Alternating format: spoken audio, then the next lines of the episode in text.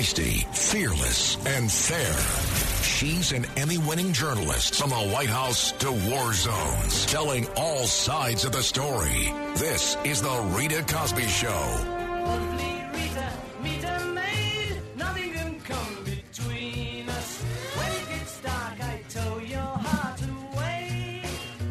And on this Friday night, I thought I have heard it all. I never imagined in my lifetime we would have something as Orwellian as a disinformation board at the Biden administration. Boy, are we in trouble, guys.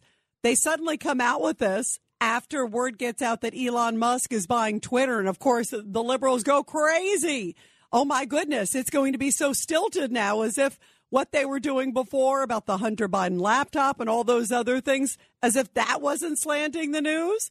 My goodness. And now we have basically the czar of disinformation who essentially is like Mary Poppins. This is the wildest thing. We're going to talk about this later on in the show because at first, when I heard this, I thought, oh, this has to be a joke. This is just somebody like, you know, you know, mixing things up on social media or doing something, you know, tweaking with the audio. Sure enough, this is the real audio of now the woman who is in charge of determining what is disinformation in the Biden administration. Now they claim that it's basically designed for the border, that it's basically designed towards homeland security issues. In other words, people who might want to go after America and to be able to separate fact from fiction. I'm thinking you can't even handle the border as it is right now. And you're going to add a layer of determining what is disinformation and what isn't. And I can tell you right now, I do not want the Biden administration, and I definitely don't want this woman deciding what is disinformation, what isn't. She's the one who was saying that the Hunter Biden laptop was hogwash, all the Trump investigation go forward with this. I mean, this woman is not an unbiased character. And she's also a wacko. Take a listen to her. This is again, of all people that they pick in the country. First of all, I don't like the idea of a disinformation board, and I want to get your sense on how dangerous and I think McCarthyite and Orwellian this sounds. It's so dystopian to me. It's such an uncomfortable thought that these people are in charge, that they're going to be like ratting out if they don't like what you say, as if you trust the Biden administration to be determining that. And what a coincidence again that it comes up right after everything with Elon Musk. I mean, to me, that is just, it's so transparent what's going on here. And then of all people in the country, they pick this loony Kazuni. Take a listen to her. Pondering is really quite ferocious. It's when a huckster takes some lies and makes them sound precocious by saying them in Congress or a mainstream outlet. So disinformation's origins are slightly less atrocious. It's how you hide a little, hide a little lie. It's how you hide a little, hide a little lie. It's how you hide a little, hide a little lie. When Rudy Giuliani shared that intel from Ukraine, or when TikTok influencers say COVID can cause pain, they're laundering disinfo, and we really should take note and not support their lies with our wallet, voice, or vote. Oh, information laundering is really quite ferocious. It's when a huckster takes some lies and makes them sound precocious by saying them in Congress or mainstream outlet. So disinformation's origin seems slightly less atrocious. wow. That is the person who put that out about disinformation not that long ago. And now that loony kazuni is in charge of deciding what is accurate and what isn't accurate about the homeland and what's out there. To me, this is really scary because now they're shaking in their boots about Elon Musk and they're trying to come up with some alternative. And they found this loony kazuni, Mary Poppins woman who is clearly one of the most biased people I've heard out there and not a very good singer either. So we're going to get into that later on in the show because to me, that is just so stunning that there is something like that out there that in this year, 2022, that an administration would say, we're going to create a government disinformation board. And I want to get your take on that. Are you as uncomfortable as I am about it? Because to me, I just, to me, I, I shake my head. I think it's disgusting. I think it's frightening. And I think we are headed in a really dangerous location if we go there. Everybody, of course, you're listening to the Rita Cosby Show here on this Friday night. And one of the other big stories is, of course, crime. And we are seeing enormously skyrocketing numbers across the country. Almost all the major cities are definitely seeing rocketing crime. And we're seeing it in New York as one example, guys. In New York, crime has spiked essentially 40%. So, what does New York City Mayor Eric Adams do to go after crime?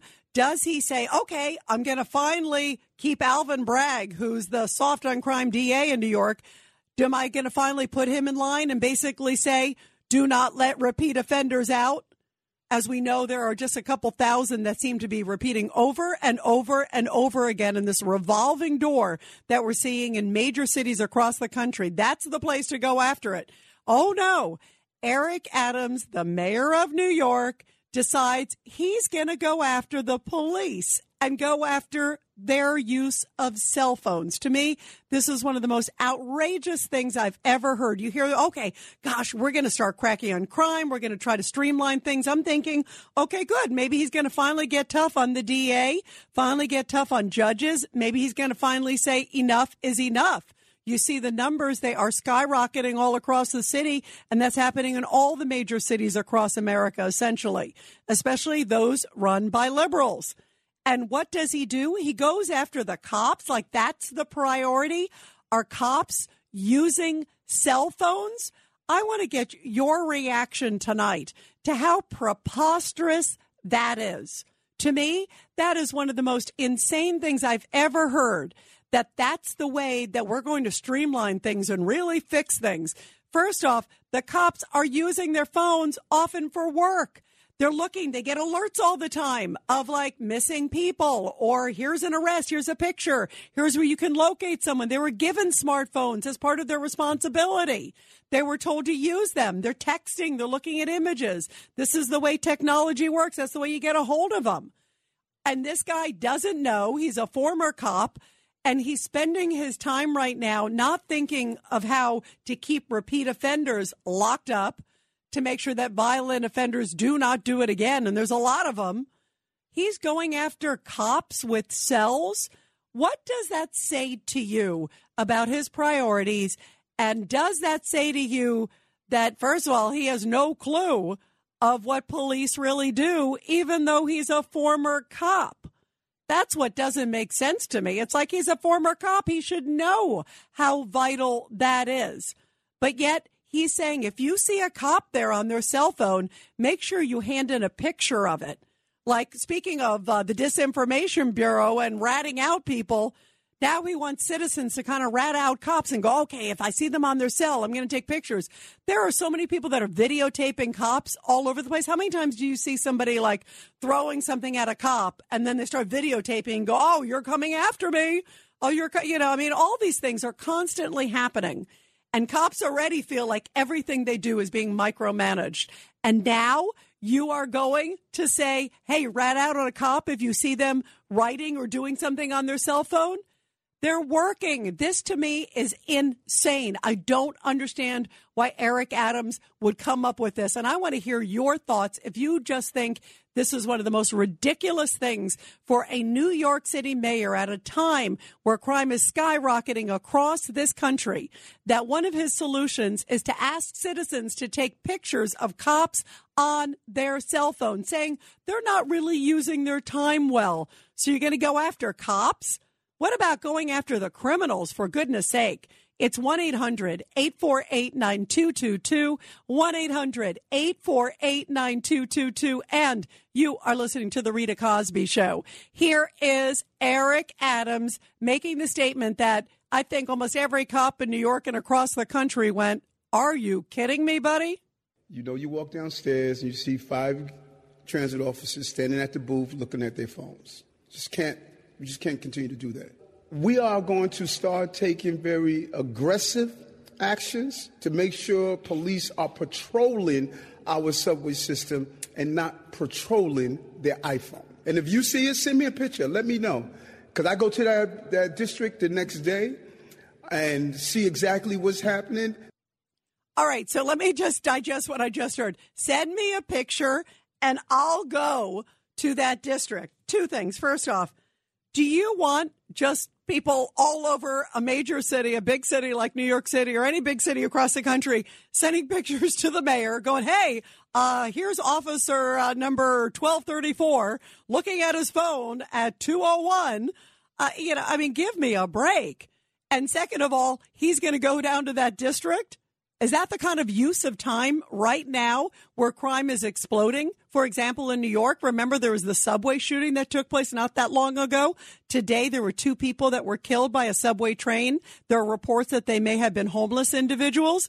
Homelessness is a huge issue. Crime is a huge issue. And our mayor is saying, oh, yeah, send me the pictures. I can't wait to see them. Like, that's how I want my mayor looking at his time. And then I'm going to go to the district. That's really the best use of his time. The best use of his time right now would be to be at Alvin Bragg's office, the soft on crime DA, and saying, What the heck are you doing? You need to hurry up and get your button gear, or we need to try to get somebody else who can, who can fix this city because New York City, the crime is skyrocketing. And that is the same case that we see in so many cities across this country. And to me, there's so many of these. It's like, this is the solution. I, I, I, was blown away at the stupidity of this comment, and so was Paul DiGiacomo, who is the head of the Detectives Endowment Association. Represents a lot of cops. Take a listen. Well, the reality is this uh, that's a ridiculous statement uh, because that phone is used as a lifeline for that police officer or for that detective. Uh, there are dozens of alerts that come over that phone on a regular basis. Uh, missing persons, wanted people, accidents, fires um, we are forced to look into that phone. It's part of our job today. Yeah, and he is a former cop, the mayor of New York. He should know this is the solution to fighting crime at a time where violent crime is exploding, homicide rates exploding, gun violence is exploding, violence on subways is exploding. People don't even want to go near the subway. It's so dangerous. You had COVID and now you got homelessness and crime all over the place. Are you kidding me? And his solution is going after the cops. That is pathetic. 1 800 848 9222. 1 800 848 9222. Let's go to Phil on line two. Uh, Phil, your thoughts about the gun issues. I want to get your thoughts on that. I, I wanted to talk about that issue of the uh, government uh, Truth Bureau. Oh, yeah, go ahead. Go ahead, Phil, because we're going to get to that later. But go ahead. You're, it's Friday night. Go ahead. Okay, here's the deal. Uh, as in Orwell's no- uh, novel 1984, he spoke about the Ministry of Truth. Ministry of Truth's job was to basically rewrite history and tell people what is proper think and what is improper think. And what's happening here is you've got a political party that is the prime, prime judge and jury on the matter of what is true and what is not. You can't have that. There was a constitutional amendment that says it's freedom of speech. Absolutely, absolutely. But now, but now, Phil, did you does, did you hear though? They're using it to say that it's about protecting the homeland. They're saying that it's the the real creation. It was basically, you know, anybody who's you know sending out disinformation for people trying to cross America. Um, I contend, Phil, because you know what was it this week? Thursday and Friday, Alejandro Mayorkas, the head of Homeland Security, said the border is doing they're doing a great job at the border. I would put a big stamp on that disinformation. you know? I mean give me a break. Well the whole the whole bottom line of this the issue is that their their label of what they consider to be true or not, or potentially true or not. You see, you see, Rita, the biggest problem here, we have nothing but a, a term that so and so whatever it is, bureau. We don't know what they're going to surveil, what they're not going to surveil, what qualifies as a mistruth, what qualifies as truth. We have no idea. We're slapped in the face and told, give it up. But we'd like, you know, kiss us before you slap us. Give us some information, you know? So yeah. outline the program. You're right. You're right. Phil, thank you very much. You're right. There's nothing to say exactly what it is, what the guidelines are. And second of all, they're the ones deciding what's right and what isn't right. That is a frightening place to be. We're going to continue with your calls, everybody. After the break, we're talking about this, also talking about Eric Adams and the fact that he is going after cops on cell phones. That is his way to crack down on crime? Are you kidding me? 1 800 848 9222. And you're listening to The Rita Cosby Show. The Rita Cosby Show. Listen to this podcast now on the Red Apple Podcast. Download all of Red Apple Media's podcasts right now through your favorite podcast platform. Listen to this podcast now on the Red Apple Podcast Network. Protecting America with Rita Cosby. General Keith Kellogg, they think some of it may be COVID, some may be paranoia. Is it a different Putin, or is this sort of the Putin you expected? I think it's a combination of both, Rita, but I think he believes he's very, very isolated. He may have had some issues with COVID or may have some others, but I think the guy feels like he's totally isolated. And when you isolate somebody like that and give him no escape route, then something dangerous can happen. And I think we're seeing that. So I don't know if something has changed him physically, but he's not the same guy that I was on 18 different phone calls with him with President Trump, and he never sounded like that uh, at all. And the president would always push back on him. And the president was good about that, because he did it to everybody else. He'd pick up the phone and call him. And I don't know, but I just think there's a lot of things that have played into it. Download all of Red Apple Media's podcasts right now through your favorite podcast platform. It's the Rita Cosby Show. Sometimes you're better off dead. There's a gun in your hand that's pointing at your head. You think you're mad, too unstable, kicking in chairs and knocking down tables in a restaurant in a West End town. Call the police, there's a madman around, running down underground. And there are a lot of madmen and women running around in a lot of big cities across the country. You are listening to the Rita Cosby Show on this Friday night, and crime is skyrocketing. And the violent crime numbers are skyrocketing. And in fact, I mean, by major double digits in New York City since Mayor Adams took over and he said he was going to clean up the streets, that crime was going to be a priority because he knows that if people do not feel safe on the streets, at home, in their businesses, they're not going to come and stay here. They're not going to come visit here. And that's why getting crime fixed is a huge, huge priority. So what is he doing? He's going after the cops. He is saying, cops, stop looking at your cell phones. That's his solution. That's outrageous. Cops use their phone for work. Take a listen to the response from Paul DiGiacomo, uh, where he just said, This is preposterous. He's the head of the Detectives Endowment Association. We should be concentrating more on the criminals and the cops looking into their phones uh, as they should be. Um, you know, what needs to be done is the police are doing their job. We've made over 2,000 arrests uh, since the mayor has been in office with guns, and we've made over 10,000 arrests in the last two years regarding illegal firearms. Uh, what's failing is our justice system. There needs to be a mandatory minimum of time spent in jail if you're caught with an illegal firearm. That will dramat- dramatically uh, cut down on the violence in New York City. Thousand percent. And we have a mayor in New York City who is a former cop, but he's going after the police officer saying, if you see something, anybody, and you see a cop looking at his phone, take a picture and send it to me, and then I'll go down to the precinct the next day.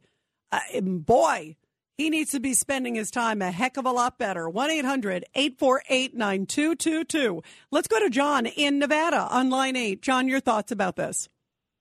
Hey, Rita, I'll tell you this Eric Adams is a wiener. He's a huge wiener.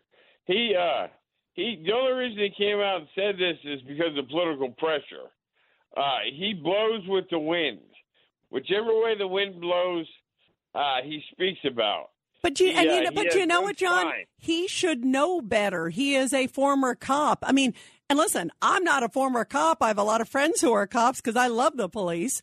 Um, but you know, it doesn't take a rocket scientist to figure they use their phones for work. How else are you going to communicate? Yeah, he uh, he's just blown in the wind.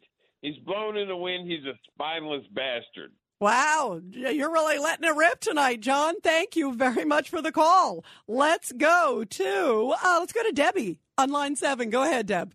Hi there, it's me, um, the blind lady who sees with her mind and heart. Oh, I, I love it, Deb. I love that. I love and I love getting the call from you. What do you think, Deb? You always have some great perspectives. Oh, I would love to have someone uh, dressed up as the shadow to go stalk him, to go stalk Eric Adams. Yeah, although you know what, you know the thing is, Deb, I don't want anybody to be stalked. You know, like for me, I don't like that he's asking other people to do the same thing.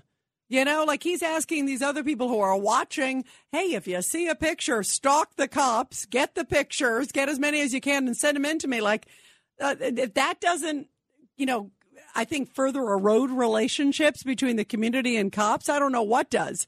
You know, making citizens like they're ratting out cops if they're on their phones. I mean, that to me is ridiculous. This, this to me is insane. And, you know, I agree. I think the cops should be protesting outside and saying, are you kidding me? Do you understand what we do? I mean, it's, it is insane. Let's go to JC in Pennsylvania, line eight. Go ahead, JC. Hey, Rita, how you doing tonight? I'm good. I'm good. What, what do you think of this crazy solution? Oh, it's insulting. He's just, just another dumb Democrat. Okay. I, I had told you when he was running, he was only giving lip service. And now here's the proof of the pudding. People should have listened to Curtis, Curtis Sliwa. He knows what's going on. He know what Eric knows knew what Eric Adams was all about. Where was Eric Adams when they were ripping apart the city after the riot? Okay, where was he? Was he hiding somewhere? Curtis Sliwa was out in the streets protecting the city. So he now he's tearing down the cops. Is he kidding? That's unbelievable, Rita. Just so unbelievable and so un-American. Now he says he wants to fight crime, and all he's doing is dividing, dividing up the, the people in the city. Now where's the commissioner? The commissioner should be out and and and lashing out at him and saying, "What are you kidding?" I know. Although JC, you know that that's kind of tough when she was appointed by him. But I agree with you. It is outrageous. And you bring up a good point because during the riots, you're right, Curtis was out there. Eric Adams, who knows where he was? We're going to continue talking about this after the break. Listen to this podcast now on the Red Apple Podcast Network. Download all of Red Apple Media's podcasts right now through your favorite podcast platform. Rita Cosby is on. The Rita Cosby Show presents Back the Blue. And in tonight's Back the Blue segment, which I love doing every night here on the Rita Cosby Show, where we honor great law enforcement and their families. A beautiful story coming out of Bradenton, Florida, where a police officer was honored this week at a city council meeting for saving a woman who was seriously injured in a deadly motorcycle crash. Uh, the chief of police said it's an honor to present this life saving pin to you, to that officer, Officer Jessica Surignano. And she's a year and a half into her career with the Bradenton Police Department. On January 29th of this year, she was on her way home from work when she came across a crash on the interstate. A car hit the Stropes motorcycle and Martha Strope and her husband Joe were thrown into the road. Can you imagine this? Martha lost part of her leg, and Officer Surignano used a tourniquet to stop the bleeding and performed CPR to bring her back to life. But Joe's injuries were too severe, and the retired law enforcement officer, sadly, he did not survive. Though Joe died in the crash, Officer Surignano said that she was glad that she could be there for Martha. And Martha believed that it was her husband that she said that my husband at that point in time probably knew he wasn't going to make it. And I really believe that he sent her. She is an angel and now has become an extended part of the Strope family. Martha Strope said, I lost my husband and my children lost their dad, but we gained a daughter and sister, and Officer Jessica Surignano. That's what I see her as. She's a daughter and a lifesaver to me. What a beautiful story about the great work of our men and women in blue and the important work that they do every day. And that's why I think because we always love backing the blue, when I hear that Mayor Eric Adams of New York City, that his solution, you know, think about all the problems in liberal cities across the country right now. And you could put almost any liberal city in here, and suddenly the mayor comes out and, oh, I've got a solution for cracking down on crime. Oh, good. Are you going to throw away the keys and lock away the bad guys? Are you going to make sure that the DAs do something? Are you going to make sure that there are more officers on the street? What are you going to do? The solution was making sure that officers get off their cell phones. He says there's been a trend of them being on their cell phones. Well, that's outrageous. They need to use the phones. That's part of uh, basically their equipment, their smartphones. They're getting hits as to whether somebody is on, you know, be on the lookout, someone missing. That's how they communicate. And yet this mayor has basically said, Hey, citizens, if you see them on the phone, send us a picture of them working on their phone, looking on their phone, randomly doing whatever they're doing on their phone. Send it to me and I'll go down and address it with them personally at their precinct. Can you imagine how many people sadly that have problems with the police are now going to like be you know trying to sneak around them take pictures of them send it to the mayor. And what the mayor is going to be spending his time going down talking to police officers not to use their phones which they need to for their work. Boy cops jobs are tough enough. And this mayor just added something that to me is preposterous Take a listen. Here is a little bit from Paul DiGiacomo. Again, he is head of the Detectives Endowment Association saying cops' jobs are tough enough. Why are you making it tougher, Mr. Mayor? Well, it's a very, very difficult, difficult job. Uh, we've seen this before in the late 80s and in the, in the early 90s, and the only way to get control of it is, again, to have consequences, and our justice system must work. And right now, it's not, it's not working. No, it sure is not working. And so the mayor is going to spend his time looking at pictures of cops looking at their phones, which they do for work, and then go down to the precincts and talk to the cops. Boy, is this the most dumb idea that I have ever heard. And I think it's insulting. 1 800 848 9222. 1 800 848 9222. Let's go to Mike on line seven. Mike, your thoughts. Go ahead. Hey, Rita, great show. Um, you know, I got a lot of friends retired, um, NYPD, Nassau County. Uh, but to think, to think the mayor could come up with this idea as a former police officer himself to take a picture of police officers on their phone. Are you kidding me? They need it, like you said. That's part of their equipment. They use it, you know, daily basis. And with the crime rate running rampant around New York City and other democratic cities around the country, Chicago's a killing field, and others. I mean, that's the most ridiculous notion. There's no logic in that at all. You know, maybe his assistant gave him that idea, or some other, you know, underling. It's it's outrageous. It's a head shaker. That's but Mike, and that's when somebody should have said, just like you said, as a former cop, he should have said, uh, "Boy, is that a stupid." If somebody came to me and again, you know, I have many friends who are cops. You know, I've I've not been in law enforcement myself, but if somebody came to me, I'd say, uh, "What's your name?" You know, uh, "Oh, okay, you are the dumbest person working for me right now. You're fired." If that's your idea of fixing crime, I would go, are, are you stupid? That's how you're going to spend your time looking at cops? That's your solution? And uh, that doesn't take a rocket scientist to figure out. And I'm not a former cop, and he is. So why do you think he allowed this? Even if it was a bad idea pitched to him, he went out there and talked about it, Mike. He certainly did. And he's making such a big deal about much ado about nothing. I mean, come on, let's get real. Let's get real. You're a former cop, and this is the best idea that you can implement. Yeah, it's insulting. It is insulting. It is. Where where are you for? What's your background with law enforcement? You mentioned your family or your friends. Well, I have a lot of friends uh, uh, retired NYPD, Nassau County. I have a nephew who's a, a state trooper, and I have other uh, friends whose, whose sons and daughters are in law enforcement. I always had respect for veterans and, and, and police officers.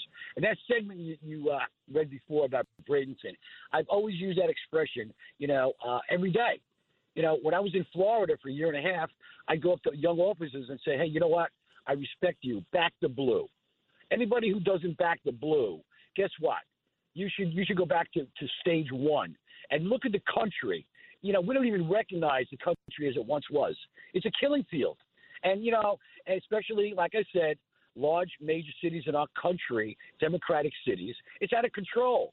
And this uh, this so-called mayor, of all the ideas that were pitched to him, this is the one that he highlighted. I mean, you know, it's it's a literally it's a head shaker. You just can't believe it. It is. I, I actually thought like at first, wait a minute, that's a joke or something. But no, you know, I'm just glad that the police unions are, are coming right out and going, you are nuts. I mean, to me, it makes him look so out of touch with the fact that he doesn't even know that they use it for work, doesn't know that they got him basically. I think it was through a grant or however it was, but they have him. Um, you know, they need them. It's a necessity. You know, it's not even a question, you know, it's a necessity. And that that's how, that's the focus. You know, to me, it says, a couple things about his filter. If it wasn't his idea, why didn't he block it and say, get out of my office? What a stupid idea. And second of all, who does he have working for him that that's what they're thinking is, I mean, are they, they're living on Mars. It just shows they have no sense of what it's like in some of these major cities across the country. And that is really, really scary. Um, Mike, thank you very much. And speaking, by the way, of crime, I mean, one of the other big issues is obviously shoplifting. I was at a store the other day. I actually saw the shoplifter doing it right in front of me. I'm like, did did I just see what I think that person did? You know, I was at a drugstore and I'm like, whoa, wait, wait, wait, wait, did that person just walk away with all that stuff in front of me? Yes, they did. And I said to the person at the counter, I said to them, you know, that person just did like it just was so like casual, like no big deal. And she goes, oh yeah, he was here last week. He did the same thing last week. He took some more today and she wasn't even running after him. Not that I would expect, you know, a young woman to run after this big guy who was shoplifting, because um, I don't know if there was any other security at the place at the time. But to me, it was like no big deal to her either. It's like par for the course. And she said, Yeah, last week he was here, did the same thing. I had a feeling he might do it again, but he did it so fast this time and he took a whole bunch more this time. And I'm like, the guy's just walking out like he, like, basically looks like he, uh, you know, works at, uh, you know, Saks Fifth Avenue or Nordstrom or whatever. Like he's like walking with big, big bags out. I'm like, oh my God, you know, so casual. And that sadly is what's happening to so many retailers in New York City. In fact, in New York City, shoplifting skyrocketing 81% compared to last year. And the owner and operator of Red Apple Audio, of which Rita Cosby Show is a part of proudly, uh, John Catsimatidis. He is one of the most successful business owners, owns tons of restaurant chains. He has talked about how bad things are as a business owner in New York City because of crime. Take a listen. People that come in ride subways, they're scared stiff. The subways are, are full of homeless. They're full of uh, of criminals that have jumped the turnstiles. Uh, the streets of New York, they're full of homeless, they're full of criminals. Now, what I've said to the, all the politicians in, in Albany and all the politicians, enough is enough. New Yorkers are angry. They can't ride the subways. They can't walk around the streets in peace. There's eight and a half million New Yorkers, and what I've been told, there's 3,000 violent criminals that commit 90% of the crime. So why not go after the 3,000 as opposed to the cops? I mean, this is just insane. 1 800 848 9222. Let's go to Brian in Pittsburgh on line seven. Brian, your thoughts? Hey, uh, Curtis brought this up several months ago. He was the one that was kind of leading the charge on this. But I think his point was if you had a group of cops, say five, six cops, and all of them are on their cell phone, number one, they're not looking around them. They're not they're not catching criminals right in front of them. Number two, it's dangerous for the cops because that's how they could be ambushed. Remember the the two cops in the squad car that got ambushed. If if they're actually looking on their phone for work and there's a group of them, there's no reason why two of them can't be monitoring their phone and the other ones looking around having situational awareness so they don't get jumped and so they see what's going on around them. No, that's a, by the way, that is a very good point, but that wasn't the reason of this what they were coming out with, the reason behind this, as it's been projected, was that cops shouldn't be looking at their phone. They should be focused on crime. You know, in other words, in other words, they're like, uh, you know, buying Christmas gifts or something like that. You know what I mean? That's that's how it was projected. Not that they're so busy with what's going on on their phone that they're not able to look up. It's almost like they're lollygagging. And I, I promise you, I don't know too many cops in major cities across this country that are lollygagging right now. Right now, they're like praying that they're going to make it home safe because crime is so bad. Let's go to Bob on line four. Bob, your thoughts about this? Go ahead, Bob. Hey, Bob, are you there? Yeah, thank you for taking my call.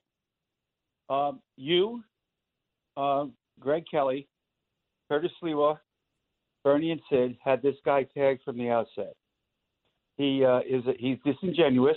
He goes to Albany. He's rebuffed by the governor, who is running with someone who's been indicted. He's Who, who are you? Who are you talking about? Are you talking about the mayor?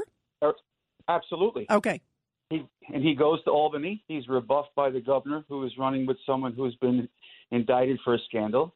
Andrew Stewart's cousin, even Hey- Heastie, sends him packing. So now he realizes he's got to be turned left in order to get any support.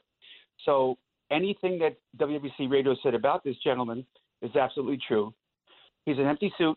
He will turn left to get support.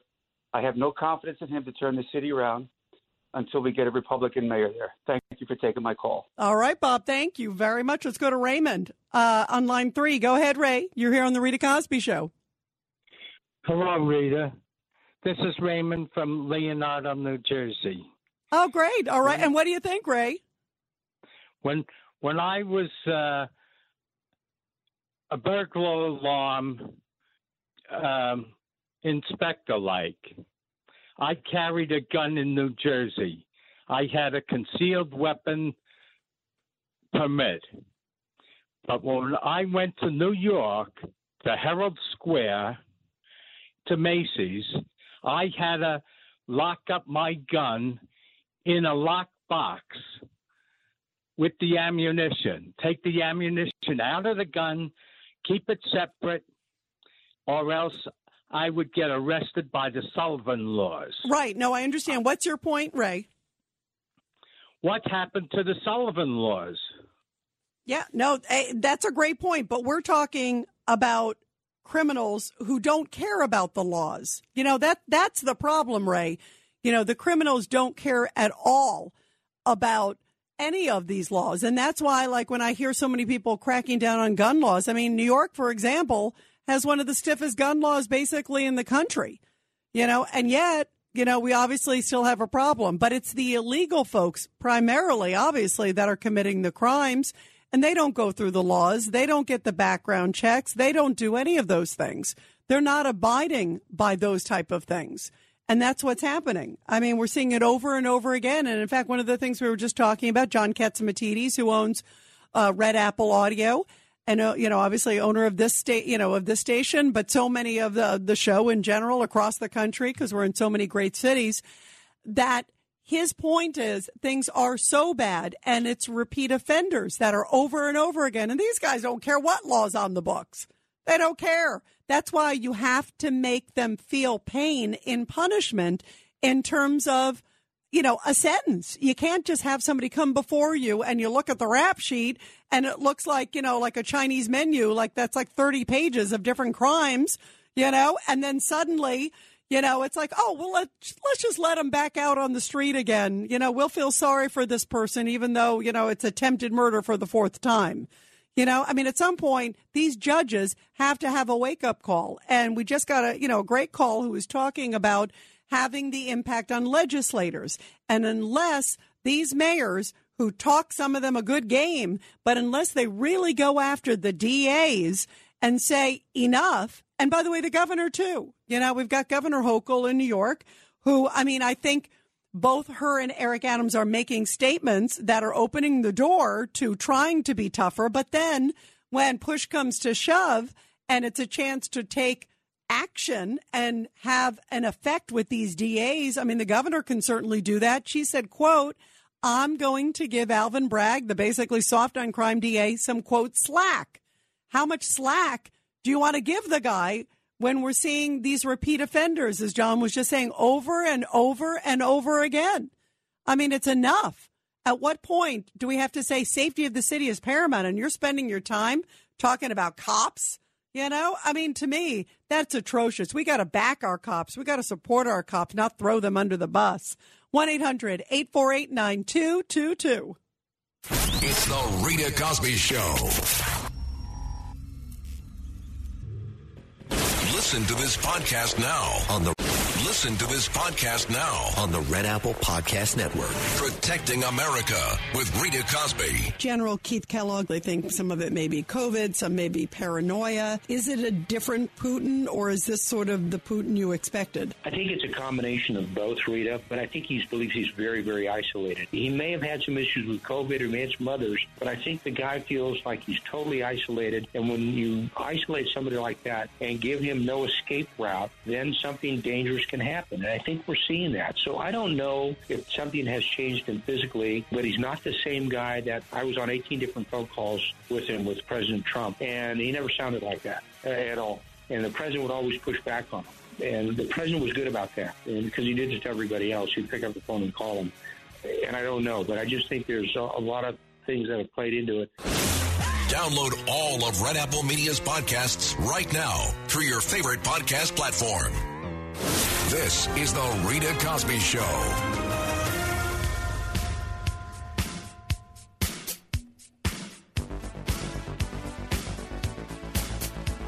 And we are sadly talking about skyrocketing crime across the country. And we were talking about Eric Adams. I want to get your take also on this case in Florida because, boy, is this causing a lot of headlines, guys. Santa Rosa, Florida County. This is Sheriff Bob Johnson, who did a headline making press conference this week, basically encouraging homeowners that they are able to shoot intruders to quote save the taxpayers money if somebody is breaking into your home.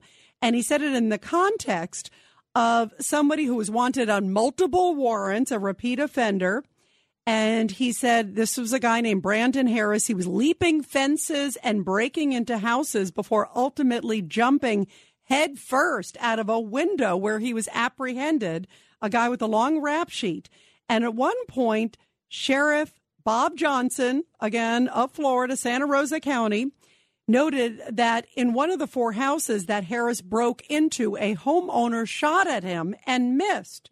And the sheriff had a message for that person who had not come forward. Take a listen to what he said. And I want to say, uh, as to the person, we don't know what homeowner, which homeowner shot at him.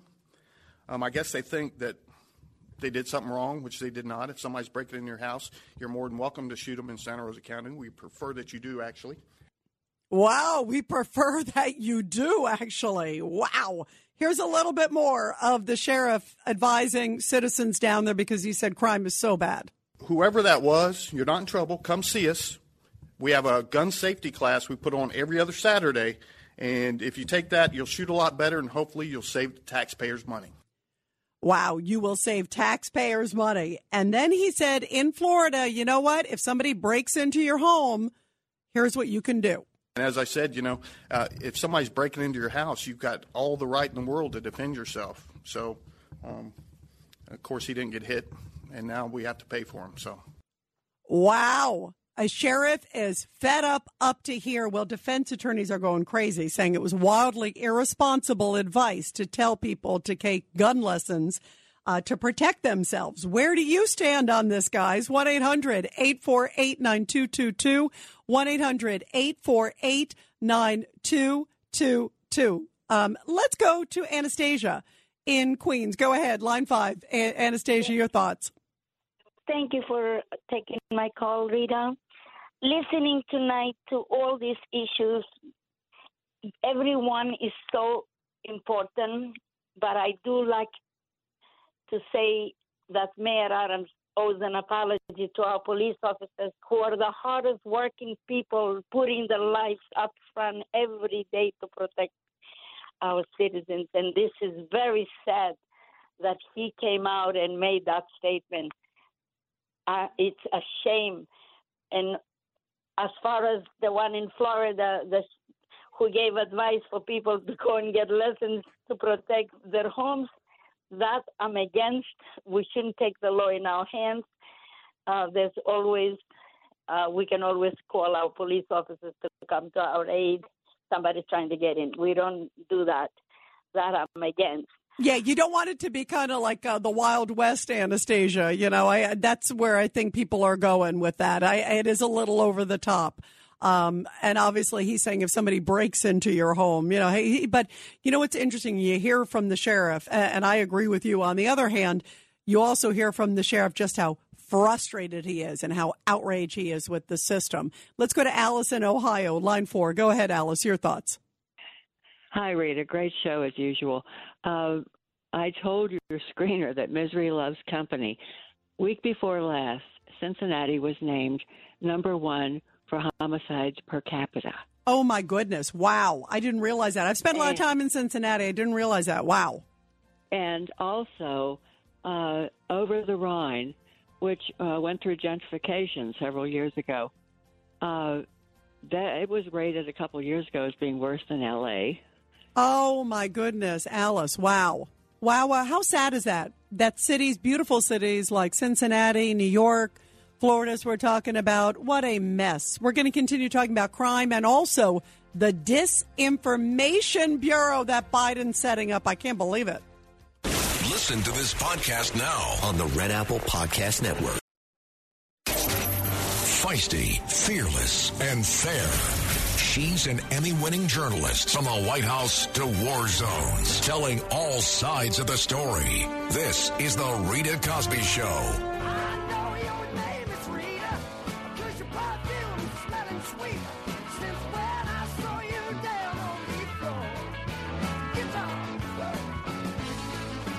And tonight on The Rita Cosby Show, we're going to continue our conversation about crime in major cities across America. Eric Adams, the mayor of New York City, advising that the way to really focus on crime right now, not to lock the bad guys up, but to make sure that police aren't spending time looking at their cell phones, which they need to do for work. I mean, how insulting is that? The cops are already overloaded. They're crazed as it is. And that's his advice. And we're also talking about this sheriff, Bob Johnson in Santa Rosa, Florida County. Uh, boy, he is making tons of headlines because he said he's just so fed up with seeing repeat offenders over and over again. And he is saying, you know what? In, uh, you know, there's stand your ground. There's all these issues that happen, as we know, in Florida. Remember all these cases? And he says, you know what, homeowners, if you are trained appropriately, if somebody breaks into your house, you can shoot them. Not that you want to open that up because you don't want it to be Wild West either. You want people to be trained and all these other things. But he's just so fed up about repeat offenders over and over again, you know, attacking and hurting good citizens. We also heard Alex Villanueva, who is the sheriff there in Los Angeles who said he is so sick of seeing the same gang members over and over again. And guess what happens? They get arrested. Then they go to George Gascon, the old soft on crime DA, and he lets them back out. And he said it is the biggest insult. I mean, things are so bad that sheriffs are openly coming out and saying, like Alex Villanueva, saying he's had it up to here with soft on crime DA George Gascon, who's the DA in his community. So can you imagine just how bad it is? That they keep arresting the same ones over and over again. He's like, it's like a revolving door. And he said, this DA just does not get it. And that's why, by the way, Gascon and a couple of these others have recall efforts against them across the country. Where's the recall effort for Alvin Bragg in New York City? Because crime is so bad. We know that we've seen it with others. And George Gascon, by the way, this is his second recall effort. So let's see if this one maybe boosts him out. And that would sure send a great message across the country that good citizens have had enough.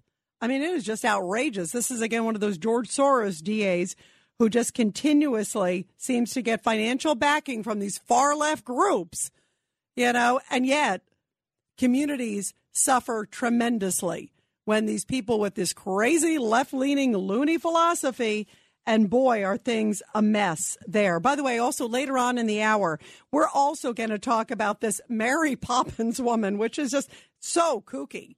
I mean, this is just this is so crazy. You can't even write this. Here it is. It's 2022, and the Biden administration has picked this woman to be in charge of disinformation. That anybody who proposes disinformation in America and elsewhere, they are going to call them out. And this kooky woman is like singing, you know, this Mary Poppins tune and blasting and she's in charge. She was one of the people who said, "Oh, there shouldn't be the Hunter Biden story shouldn't be out there. That's disinformation." Of course, we know that was wrong. She's one of the ones who said, "Oh, there should be an investigation of President Trump on Russia." Turned out, of course, they said there was nothing there. So, this is the woman who's in charge of disinformation. We are really into scary times with her. Also, um, lots of big developments also coming out, out of Russia, Ukraine. We're also going to talk about that because today um, it was really incredible to hear the Pentagon spokesperson, John Kirby, who, you know, I've known John a long time. He's been associated with the Pentagon for a long, long time, always pretty stoic. He basically broke down almost in tears today because he said he's been looking at some of the images and some of the damage that Putin has done to Ukraine. And it was a dramatic moment. And a lot of people are saying, you know what, Biden, you got to get a spine. You know, you're sitting here, and, you know, other countries like the British defense secretary came out and basically said, you know what? We are not afraid of Vladimir Putin. We need to tell Putin that this is his place in the world, that he needs to get out of Ukraine. He needs to know that the full might of NATO, if he takes things further, will be coming down on him. And so far, our government is looking like just mamsy pamsy. And I want to get your take on all of that too, as well, because is it time? Because there is a narrow window now with Victory Day in Russia. That is May 9th. And a lot of people believe that Vladimir Putin is going to try to do something before May 9th, which is not that far away. As you guys know, it's a little over a week away. And that could mean a very tough week ahead in the country of Ukraine as they are just getting battered now by Russian attacks. And we're going to talk about that a big, big hour here coming up here on the Rita Cosby Show. But first, we are talking about crime in America because the numbers are stunning. And I want to play again. This is the reaction from one of the basically one of the big police unions in the country. This is Paul DiGiacomo. He's with the Detectives Endowment Association. And this is his reaction to Eric Adams, the mayor of New York City, saying, you know what? We're going to try to really crack down on crime. And one of the ways we're going to do it is to keep an eye on police officers' cell phones. Listen to his reaction to that. Back when he was a police officer, they didn't have cell phones, so it's different type of policing now. Uh, but it's an intricate, it's an intricate part of policing now. These cell mm. phones, and uh, we we obtain a lot of information uh, from them, and it's something that is needed. And then we have basically the sheriff in Florida, Santa Rosa County, Sheriff Bob Johnson, who said that he is so sick of repeat offenders that he is now telling residents to go to gun classes and be ready. And if somebody breaks into your house, you have the right to defend yourself. Listen to what he says about repeat offenders. Uh, this is Sheriff Bob Johnson in Florida. You know, it's just some people don't learn. I mean, this is for us. He's job security. I mean, we deal with them all the time. So hopefully this time he'll go and he won't get out. And he's talking about this guy named Brandon Harris, who was a repeat offender, wanted a multiple warrants, and was breaking into a repeated group of houses. Ultimately, he was jumping headfirst out of a window where he finally got apprehended. Thank God. What are your thoughts about this approach to tracking down basically on crime in the country? You've got sheriffs who have had it up to here. And even in New York City, you even hear the New York City Police Commissioner, Keechant Sewell, the woman, you know, she's been really vocal about bail reform, really vocal and frustrated about this revolving door. So why can't they fix it? My goodness. Eh, you know, it, it's a Democratic mayor, it's a Democratic governor, and you got a soft on crime DA. And guess what? There are primaries coming up. There's an election coming up. You know, there's midterms coming up. There's a whole bunch of stuff coming up. And boy, will there be a very powerful message if they can't get crime under control in so many cities across America. What does it take? How many sheriffs need to come out and say they've had it up to here? I mean, it, it, it is just skyrocketing right now. 1 800 848 9222. Let's go to Conroy on line five. Conroy, your thoughts about this? Uh, how you doing? Um, so I retired three years ago from the New York City Police Department. I was a sergeant. I served 36 years, and in the three short years that I've been retired, they no longer do reports on paper. Memo books aren't done on paper. Everything's done on the phone. So just because a cop is on the phone, whether it's in the subway or in the radio car or on a foot post, he might be finishing his paperwork from the previous job. So to assume, and that's it's a police department issued phone, by the way, is that their own personal phone? Exactly, so Conroy. doing something wrong is terrible. Exactly. Conroy, you hit it on the head. They're doing so much work, and you just said that it was issued to them. That's the way also that, hey, you know, be on the lookout for this bad person. Or, by the way, now a missing child or missing somebody. Or, or, hey, this guy's on the run. Here's what he looks like. Here's a picture. Here's a description. Here's a description of the vehicle. I mean, eh, what are, what are we living there? What you want them to go to a payphone and call in and ask for details? I mean, what does it say to you, Conroy, that a you know a mayor who is a former police officer and part of the reason a lot of people voted for him in New York City? You know, I remember we did a, I did a lot of coverage and and when people were voting, a lot of people said, "Well, he's a former cop. You know, he'll be good because he'll bridge over both. He'll understand the role of cops." And maybe he can help, you know, other people in the community. He can be kind of a good bridge to both. I mean, his solution is talking to co- it shows to me such a, a disconnect from him, don't you think? You know, without getting into detail, I was there when he was there, and he had a lot of issues. So I'll leave it at that. Yeah, well, and it sounds now uh, cops still have a lot of issues with him now. Wow, lots of stuff. Conroy, thank you. Let's go to Norman in Brooklyn. Go ahead, Norm. Line four. Your thoughts. Yeah, hi, hi, Rita. Um, as an NRA By the way, by the way, Norm, I always love hearing from Mhm. you. It's great to hear from you on a Friday I'd night. love to talk to you too, Rita.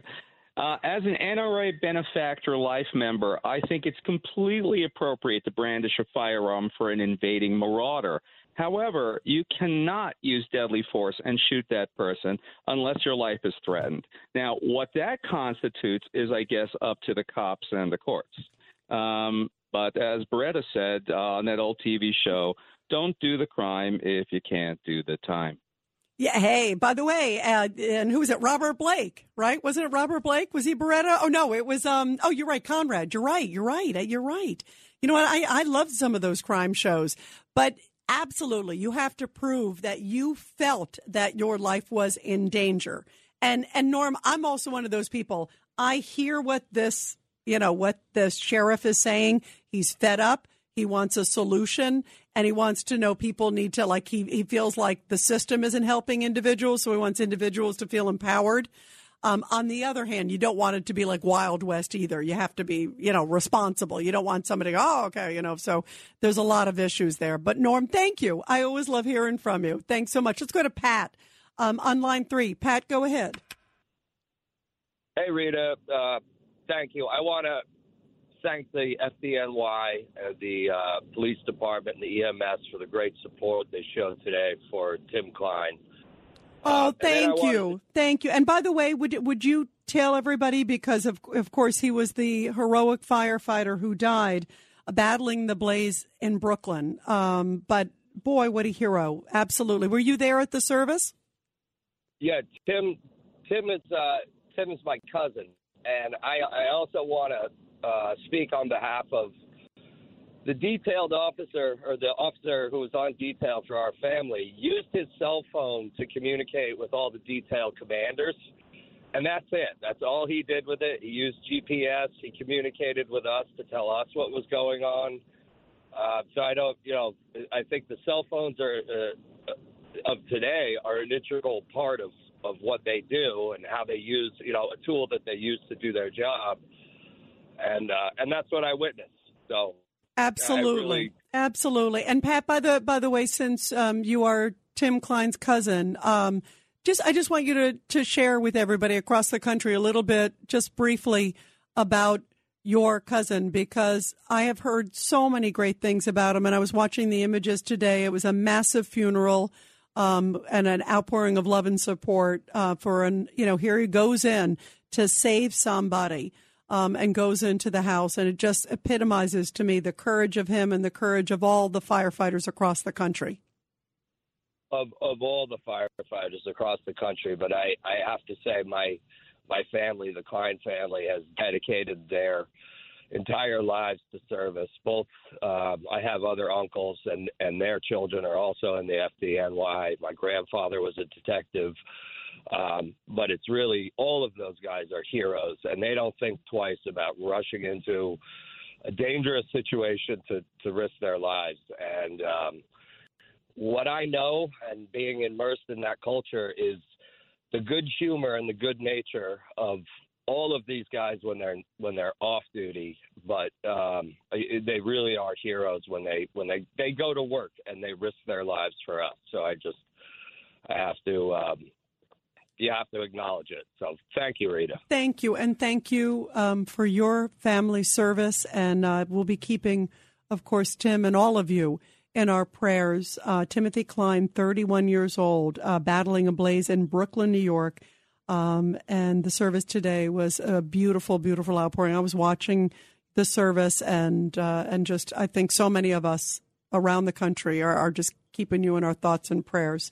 And I feel that we got to know him. Thanks for sharing a little bit of that with all of us, Pat. Thank you very, very much. And everybody, um, let's go to Karen on line five. Karen, um, boy, you know how beautiful to to hear from the cousin just about the sacrifice. It's such a powerful reminder of just how dangerous the work is. You know, for firefighters, for law enforcement, for first responders. You know, I mean, they they risk their lives every day, and you know, to protect all of us. You know, and, Right. and to me, I I hate when I see anybody. Um, you know, who doesn't, you know, appreciate their sacrifice, you know, because to me, these not- people are not- heroes. Not to take anything away from Tim Klein, but I still feel bad for that Texas National Guardsman uh, that got killed, uh, you know, a few a few days ago in Yep. Texas. Yep. And by the I way, mean, yeah. Nobody says anything about him. Nothing. Well, we have, by the way, we have. I have on the show, as you know, Karen, because to me, um, Bishop Evans, that was another tragic case recently, goes in.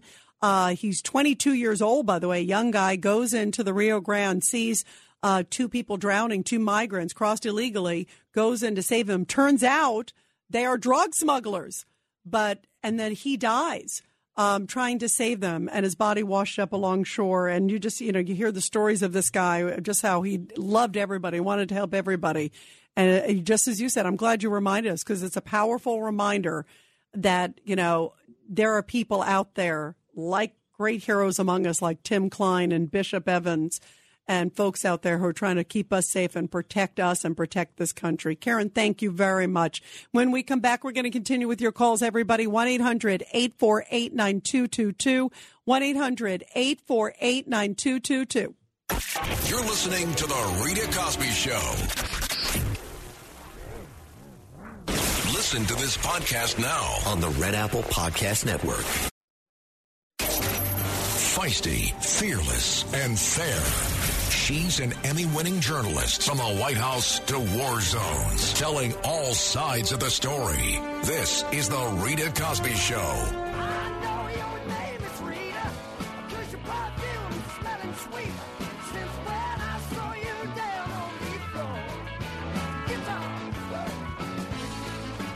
And tonight on The Rita Cosby Show, we're going to continue our conversation about crime in major cities across America. Eric Adams, the mayor of New York City, advising that the way to really focus on crime right now, not to lock the bad guys up, but to make sure that police aren't spending time looking at their cell phones, which they need to do for work. I mean, how insulting is that? The cops are already overloaded. They're crazed as it is. And that's his advice. And we're also talking about this sheriff, Bob Johnson in Santa Rosa, Florida County. Uh, boy, he is making tons of headlines because he said he's just so fed up with seeing repeat offenders over and over again. And he is saying, you know what? In, uh, you know, there's stand your ground. There's all these issues that happen, as we know, in Florida. Remember all these cases? And he says, you know what, homeowners, if you are trained appropriately, if somebody breaks into your house, you can shoot them. Not that you want to open that up because you don't want it to be Wild West either. You want people to be trained and all these other things, but he's just so fed up about repeat offenders over and over again, you know, attacking and hurting good citizens. We also heard Alex Villanueva, who is the sheriff there in Los Angeles, who said he is so sick of seeing the same gang members over and over again and guess what happens? They get arrested. Then they go to George Gascon, the old soft on crime DA, and he lets them back out. And he said it is the biggest insult. I mean, things are so bad that sheriffs are openly coming out and saying, like Alex Villanueva, saying he's had it up to here with soft on crime DA George Gascon, who's the DA in his community. So can you imagine just how bad it is? that they keep arresting the same ones over and over again. He's like, it's like a revolving door. And he said, this DA just does not get it. And that's why, by the way, Gascon and a couple of these others have recall efforts against them across the country. Where's the recall effort for Alvin Bragg in New York City? Because crime is so bad. We know that we've seen it with others. And George Gascon, by the way, this is his second recall effort. So let's see if this one maybe boosts him out. And that would sure send a great message across the country that good citizens have had enough.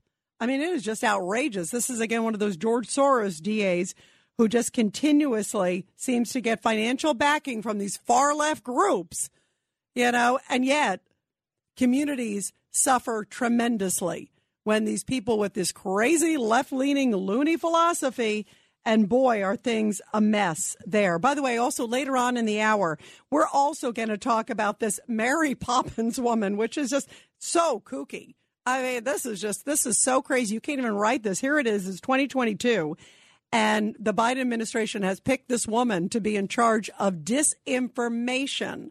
That anybody who proposes disinformation in America and elsewhere, they are going to call them out.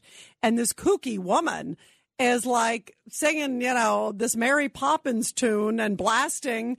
And she's in charge. She was one of the people who said, oh, there shouldn't be the Hunter Biden story, shouldn't be out there. That's disinformation. Of course, we know that was wrong. She's one of the ones who said, oh, there should be an investigation of President Trump on Russia. Turned out, of course, they said there was nothing there. So this is the woman who's in charge of disinformation. We are really into scary times with her. Also, um, lots of big developments also coming out out of Russia, Ukraine. We're also going to talk about that because today um, it was really incredible to hear the Pentagon spokesperson John Kirby.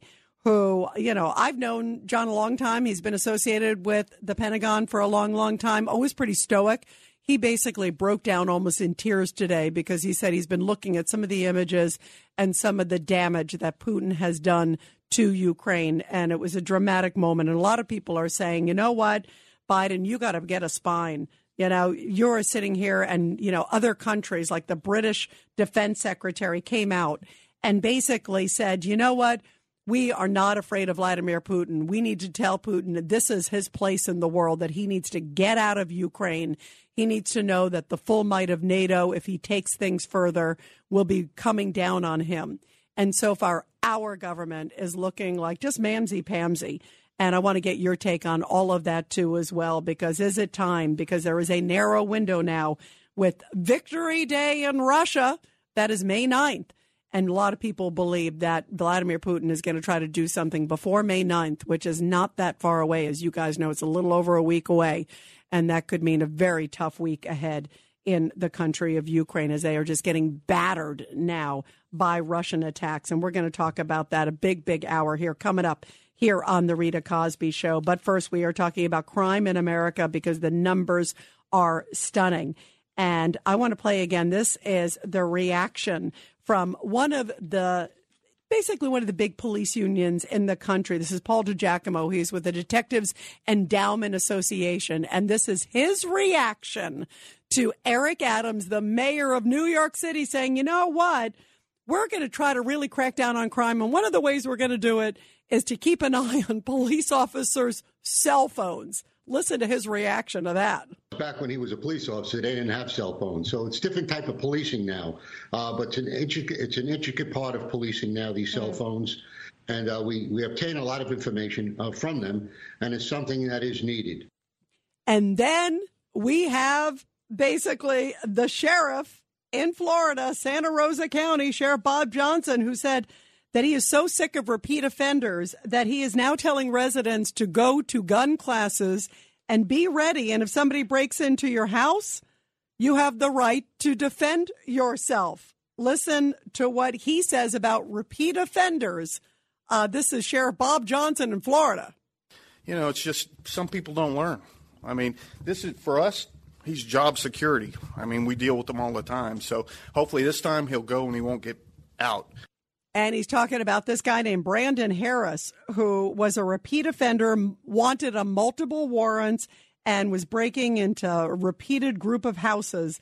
Ultimately, he was jumping headfirst out of a window where he finally got apprehended. Thank God. What are your thoughts about this approach to tracking down basically on crime in the country? You've got sheriffs who have had it up to here. And even in New York City, you even hear the New York City Police Commissioner, Keechant Sewell, the woman, you know, she's been really vocal about bail reform, really vocal and frustrated about this revolving door. So why can't they fix it?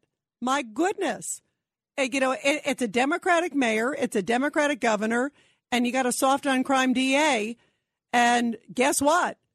There are primaries coming up. There's an election coming up. You know, there's midterms coming up. There's a whole bunch of stuff coming up. And boy, will there be a very powerful message if they can't get crime under control in so many cities across America. What does it take? How many sheriffs need to come out and say they've had it up to here? I mean, it, it, it is just skyrocketing right now. 1 800 848 9222. Let's go to Conroy on line five. Conroy, your thoughts about this? Uh, how you doing? Um, so I retired three years ago from the New York City Police Department. I was a sergeant. I served 36 years, and in the three short years that I've been retired, they no longer do reports on paper. Memo books aren't done on paper. Everything's done on the phone. So just because a cop is on the phone, whether it's in the subway or in the radio car or on a foot post, he might be finishing his paperwork from the previous job. So to assume, and that's it's a police department issued phone, by the way. Is that their own personal phone? Exactly, so Conroy. doing something wrong is terrible. Exactly, Conroy. You hit it on the head. They're doing so much work, and you just said that it was issued to them. That's the way also that, hey, you know, be on the lookout for this bad person. Or, by the way, now a missing child or missing somebody. Or, or, hey, this guy's on the run. Here's what he looks like. Here's a picture. Here's a description. Here's a description of the vehicle. I mean, eh, what are, what are we living there? What you want them to go to a payphone and call in and ask for details? I mean, what does it say to you, Conroy, that a you know a mayor who is a former police officer and part of the reason a lot of people voted for him in New York City? You know, I remember we did a, I did a lot of coverage, and and when people were voting, a lot of people said, "Well, he's a former cop. You know, he'll be good because he'll bridge over both. He'll understand the role of cops." And maybe he can help, you know, other people in the community. He can be kind of a good bridge to both. I mean, his solution is talking to co- it shows to me such a, a disconnect from him, don't you think? You know, without getting into detail, I was there when he was there, and he had a lot of issues. So I'll leave it at that. Yeah, well, and it sounds now uh, cops still have a lot of issues with him now. Wow, lots of stuff. Conroy, thank you. Let's go to Norman in Brooklyn. Go ahead, Norm. Line four. Your thoughts. Yeah, hi, hi, Rita. Um, as an NRA by the way, by the way, Norm, I always love hearing from mm-hmm. you. It's great to hear from you on Friday I'd night. love to talk to you too, Rita. Uh, as an NRA benefactor life member, I think it's completely appropriate to brandish a firearm for an invading marauder. However, you cannot use deadly force and shoot that person unless your life is threatened. Now, what that constitutes is, I guess, up to the cops and the courts. Um, but as Baretta said uh, on that old TV show, don't do the crime if you can't do the time. Yeah. Hey, by the way, uh, and who was it? Robert Blake, right? Wasn't it Robert Blake? Was he Baretta? Oh no, it was. Um. Oh, you're right, Conrad. You're right. You're right. Uh, you're right. You know what? I I love some of those crime shows, but absolutely, you have to prove that you felt that your life was in danger. And and Norm, I'm also one of those people. I hear what this you know, what the sheriff is saying. He's fed up. He wants a solution and he wants to know people need to like he, he feels like the system isn't helping individuals, so he wants individuals to feel empowered.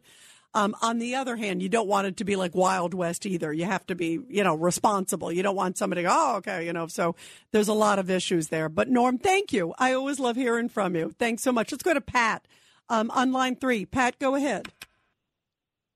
Hey, Rita. Uh, thank you. I want to thank the FDNY, uh, the uh, police department, and the EMS for the great support they showed today for Tim Klein.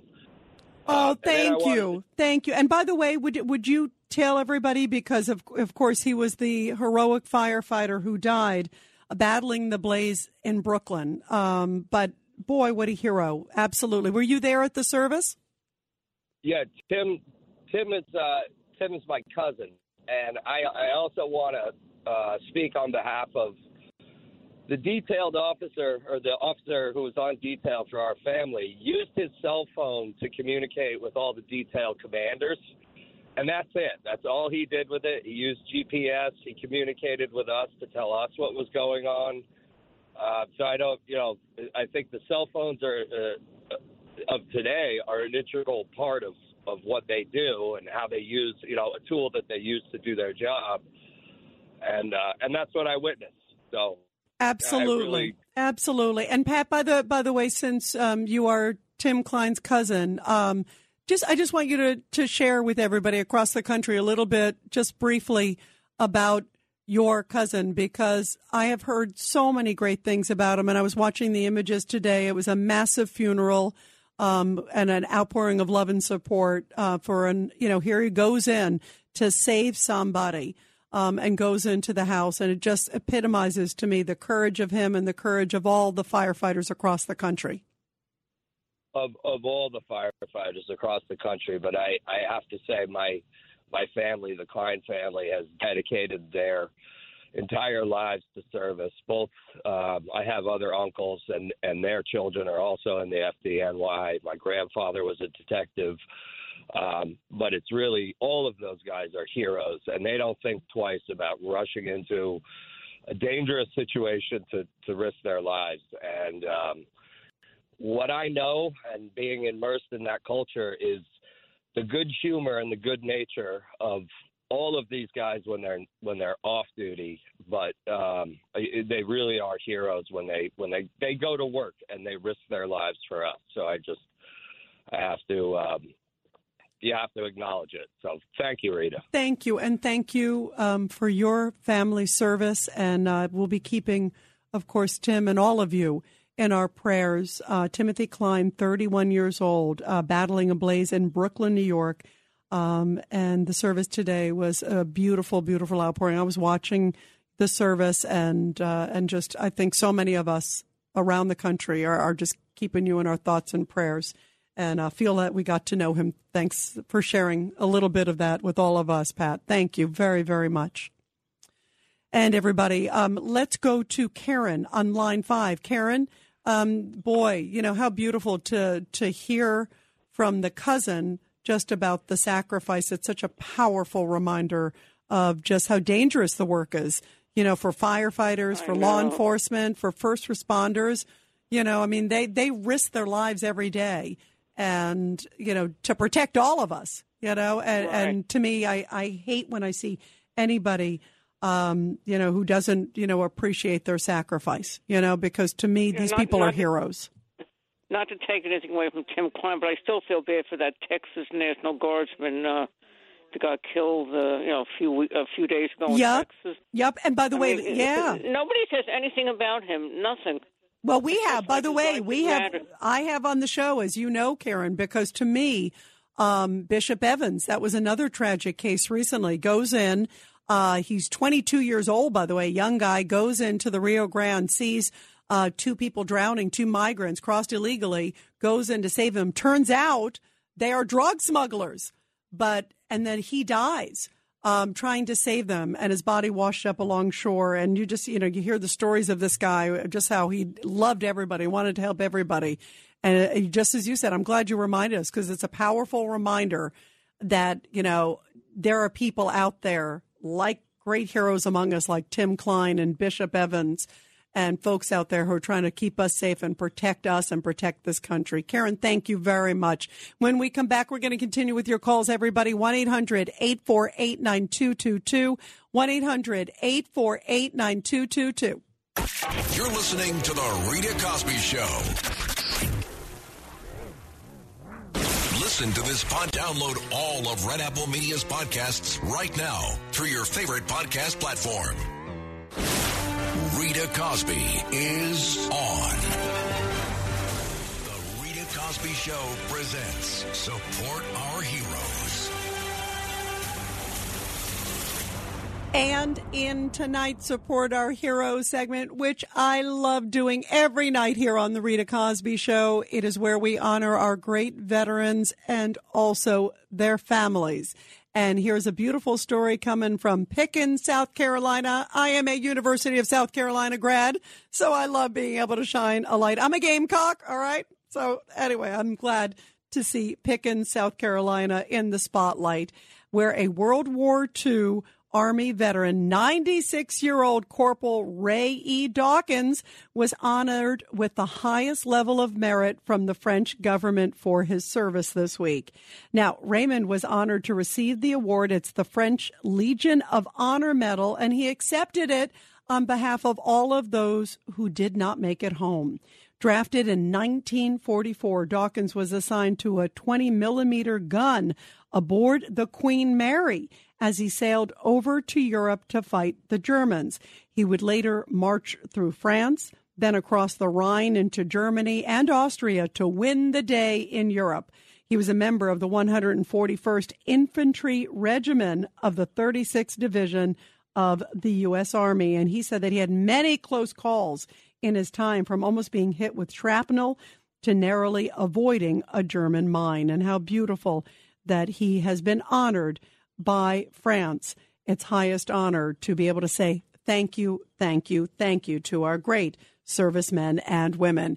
And one of the things I, you know, you always hear about the people that go overseas and how we fight for freedom, not just for our country, but for other countries as well. Um, and really a beacon of democracy. And that's why, to me, whenever I hear these things of a disinformation bureau, cracking down on Americans' free speech, it gets me so angry because there are people across the country and across the world that are fighting for our freedom of speech, fighting to defend that we can speak what we want to say, express what we want to say, and not feel any repercussions.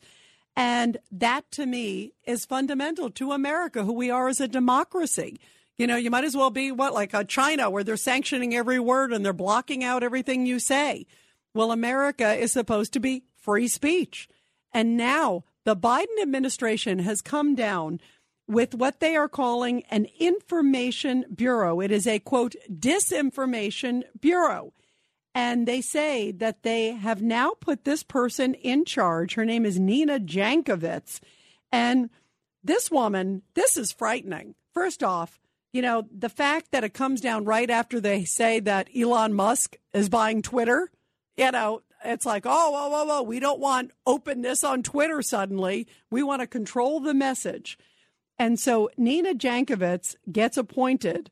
And we were just playing some of these comments. She clearly is not an unbiased person. She clearly has it in for people who are associated with Trump. She believes the Hunter laptop story was disinformation. She was out there tweeting about it in October of 2020. Oh, this shouldn't be out there. This is disinformation. Um, you know, so who's monitoring the person who claims to be in charge of disinformation?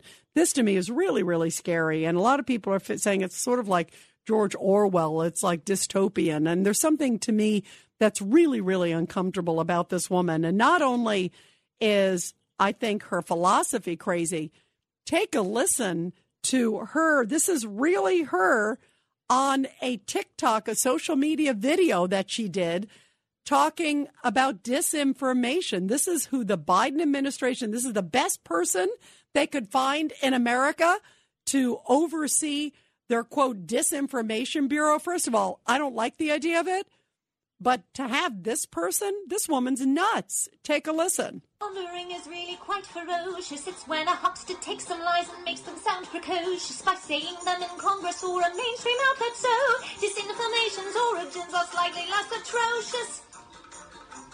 It's how you hide a little, hide a little lie. It's how you hide a little, hide a little lie. It's how you hide a little, hide a little lie. When Rudy Giuliani shared that intel from Ukraine, or when TikTok influencers say COVID can cause pain, they're laundering disinfo, and we really should take note and not support their lies with our wallet, voice, or vote. Oh, information laundering is really quite ferocious. It's when a huckster takes some lies and makes them sound precocious by saying them in Congress or a mainstream outlet. So disinformation's origin seems slightly less atrocious.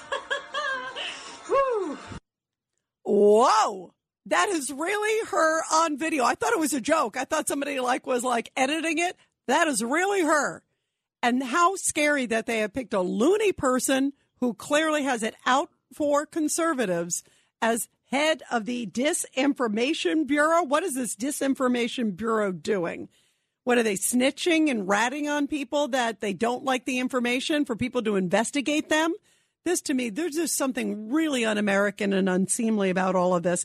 And Congressman Jim Jordan agrees. Take a listen to him. The left controls just about everything in our culture today, and you got one guy who uh, one guy who buys Twitter, one part of the big tech platforms out there, and they go crazy. So they want to control the message, and, and, and I think it's interesting. And I asked this question um, to to Secretary Mayorkas. Nina Jankowicz is the person in charge. So the person in charge of the Disinformation Governance Board is the same individual who told us the dossier was real and the Hunter lap, uh, laptop story was false. That's the person in charge. That is frightening. That is scary. Yeah, that is. To me, it's like you almost can't even make it up. I think we are, you know, really heading to dangerous, dangerous territory. Here's a little more Jim Jordan talking about that. Today's left basically says if you don't agree with them, you're not allowed to speak. And if you try, they're going to call you a racist and try to cancel you. And that is that is how scary it's gotten. So God bless Elon Musk and what he's doing. This is a way we can begin to fight back. And here's a line of disinformation. If I were in charge of the disinformation board, guess who I would call up first?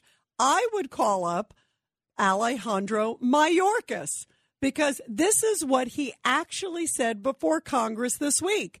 And you could certainly make the case of him saying that the border is under control, our southern border is under control. I would say that's disinformation. That's a lie. It is a blatant, blatant lie. So here's what I would put as exhibit A of disinformation. Take a listen. Here's Alejandro Mayorkas this week claiming we got the border. It's fine. Everything's great down there, everybody. Listen. We inherited a broken and dismantled system that is already under strain. It is not built to manage the current levels and types of migratory flows. Only Congress can fix this. Yet we have effectively managed an unprecedented number of non citizens seeking to enter the United States and interdicted more drugs and disrupted more smuggling operations than ever before. That is disinformation. That's not true. So I think we got to call him out. He should be Exhibit A. What do you think, everybody? 1 800 848 9222. 1 800 848 9222. Let's go to Jimmy on line two. Jimmy, what do you think about the fact that they've appointed this woman who clearly has an axe to grind and she's in charge of deciding what's disinformation in America? This is, this to me is scary, Jimmy. This is a Marxist movement. I can explain it in two minutes, very brief. The Marxist end goal is to get the means of get control of the means of production. In other words, socialism to replace capitalism. First, they need to get control of the means of education, the means of information, and the means of communication. That will shape views and opinions, which will shape the way you vote. You will vote in communist, and they will bring in communists to consolidate and weaponize government agencies to neutralize the opposition. This is what they did in Czechoslovakia in 1948. This is what the communist press says is the model for the West. It's happening right before our eyes. Some of these things and people sound stupid and crazy, but if you think your enemy is stupid and crazy, you're less able to see how they're actually winning and outsmarting us. This is right before our eyes. The woman sounds nuts, But anybody who embraces Marxism and communism are nuts. But when they're organized and have a plan and it's worldwide, they have a big, especially when for 30 years the conservative conservative media celebrities kept saying we defeated communism. Everything is opposite. As you talk about alternative universe, the communists talk about that too. They call it counter hegemony. This is these strategies are thousands of years old. Sun Tzu in The Art of War, two thousand five hundred years ago, wrote, "When near appear far." When so how do, how do you beat near. it, Jim? How do you beat it? Because I'm telling you, to have somebody like that in charge of quote disinformation, uh, and you're right. It seems it's sort of like this. It is kind of going back to the communist time. I mean, that is one of those things that you know you look through history. Uh, the basically the way that they control a population is by controlling the message that gets to the population, scorning ones that go against whatever their view is. Um, but to me, I use the phrase un-American, and I rarely use that phrase. But there's something really unseemly, Jimmy, about this. I really do feel there's something. Um, this this goes against all the principles that our great country's founded on. When listen, when a communist lies, if it helps the revolution, they don't consider it a, a lie. It's revolutionary truth. A lot of these people will pass a lie detector test on this. Some of these people are totally convinced communist. A lot of people are just dupes and dopes and people that go along for various reasons. As I said before, for 30 years, the conservative brains kept saying we defeated communism. They were part of the communist movement without even knowing it. It's like a prostitute who really believes her pimp loves her. A lot of people were fooled. 34 years I'm exposed. Look, if I could meet you and sit with you a while, I could explain the whole thing, show you documentation. No, I listen. I hear you, Jim, and and thank you very much for the call because I do think there is something communistic about this and controlling and authoritarian.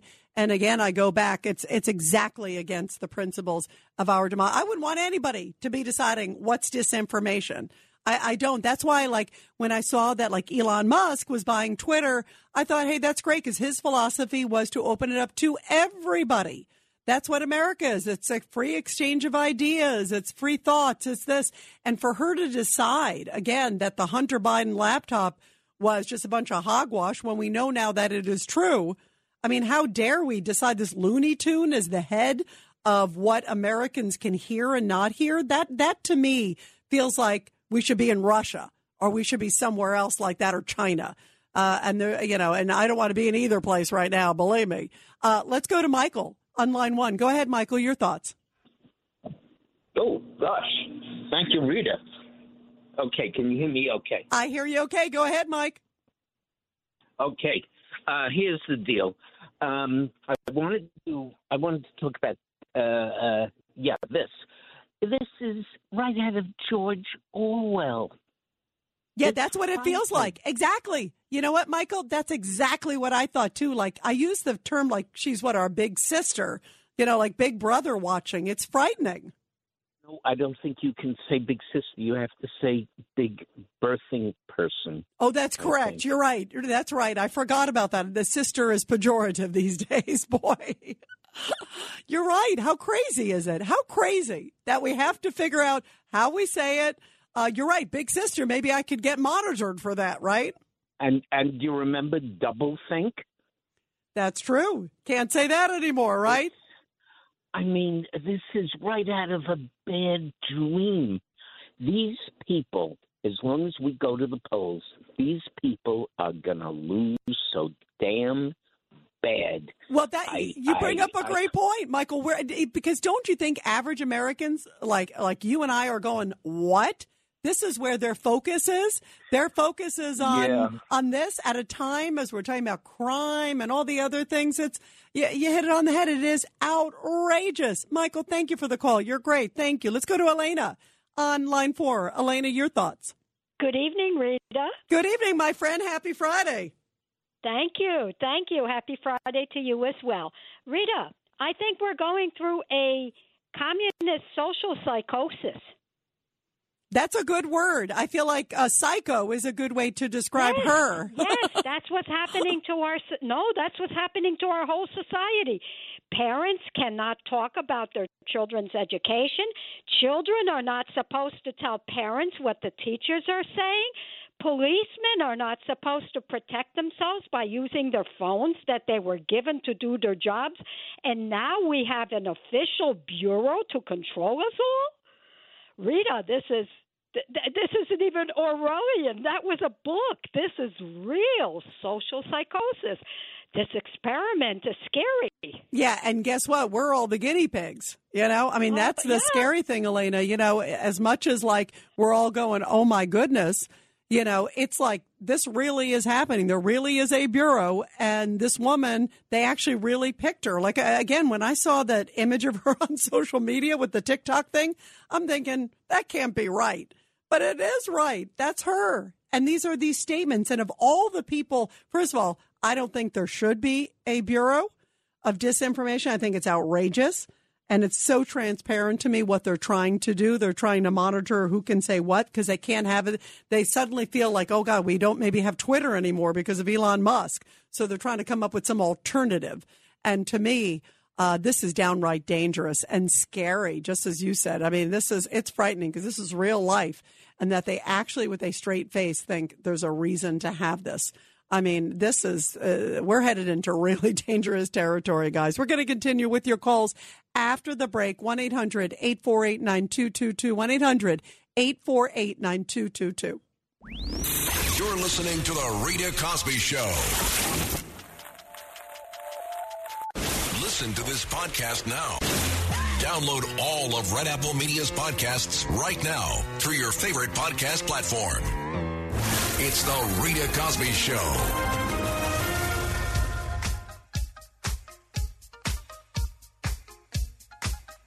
Give me a hoe if you got your funky bus fare. It is Friday night, and we're playing a little Friday night music here on The Rita Cosby Show. And I'm going to continue with your calls about this crazy disinformation bureau that has been created by the Biden administration.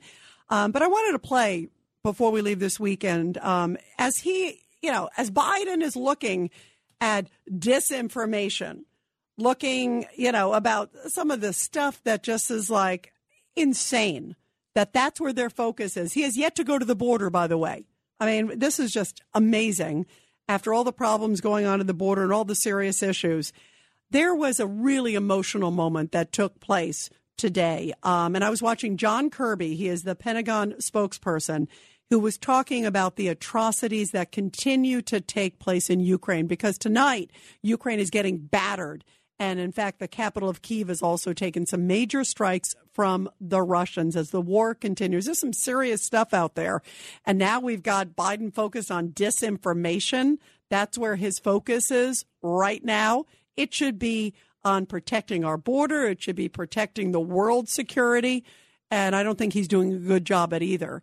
And today, John Kirby, the Pentagon spokesperson, um, in kind of a rare moment, usually he's pretty stoic, got a very emotional talking about what he has seen of the damage from Vladimir Putin. Take a listen. I'm not a psychologist. Um, barely got a history degree from the University of South Florida. I'm not going to go into the psychology of uh, Vladimir Putin.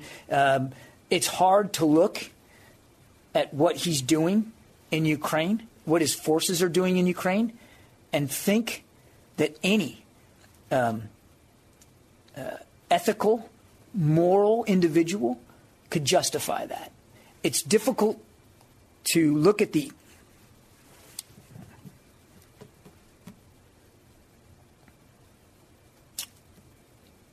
sorry. It's difficult to look at some of the images and imagine that any well thinking, serious, mature leader would do that. so I can't talk to his psychology, but uh, I think we can all speak to his depravity. Wow, very, very emotional moment. And that is why our president needs to be focused on things that matter as opposed to checking on Americans what we say and don't say. There is something so horrible about this disinformation bureau at a time where world security is at risk and our southern border is wide open. He's not going to the border. He's not spending his time and trips there. He's spending his time talking about a disinformation bureau with a woman who's clearly a political hack. It's just incredible. Let's go to Robert, line five in Philly. Go ahead, Robert, your thoughts. Two quick things, Rita. I just wanted to thank the Democratic Party for finally showing their true colors for all America to see. They are anti American, anti constitutional, and I'll leave the rest of the adjectives off because of I respect your show. Secondly, don't worry about this. They can't do anything. As soon as it gets to court, it's thrown out, and it will guarantee a landslide election for the Republicans in November, and all of this nonsense will be squashed. Thanks, Stan. Have Wow. a great weekend. okay? Wow, look at you. I love that. I love that. Talking about Stan, who always calls. that was a good that was a good little uh, line there. Robert, thank you. Let's go to Frank in Canada, line 7. Frank, your thoughts. Hi, Rita. Love talking to you. Like I said, the first couple of times I talked to you.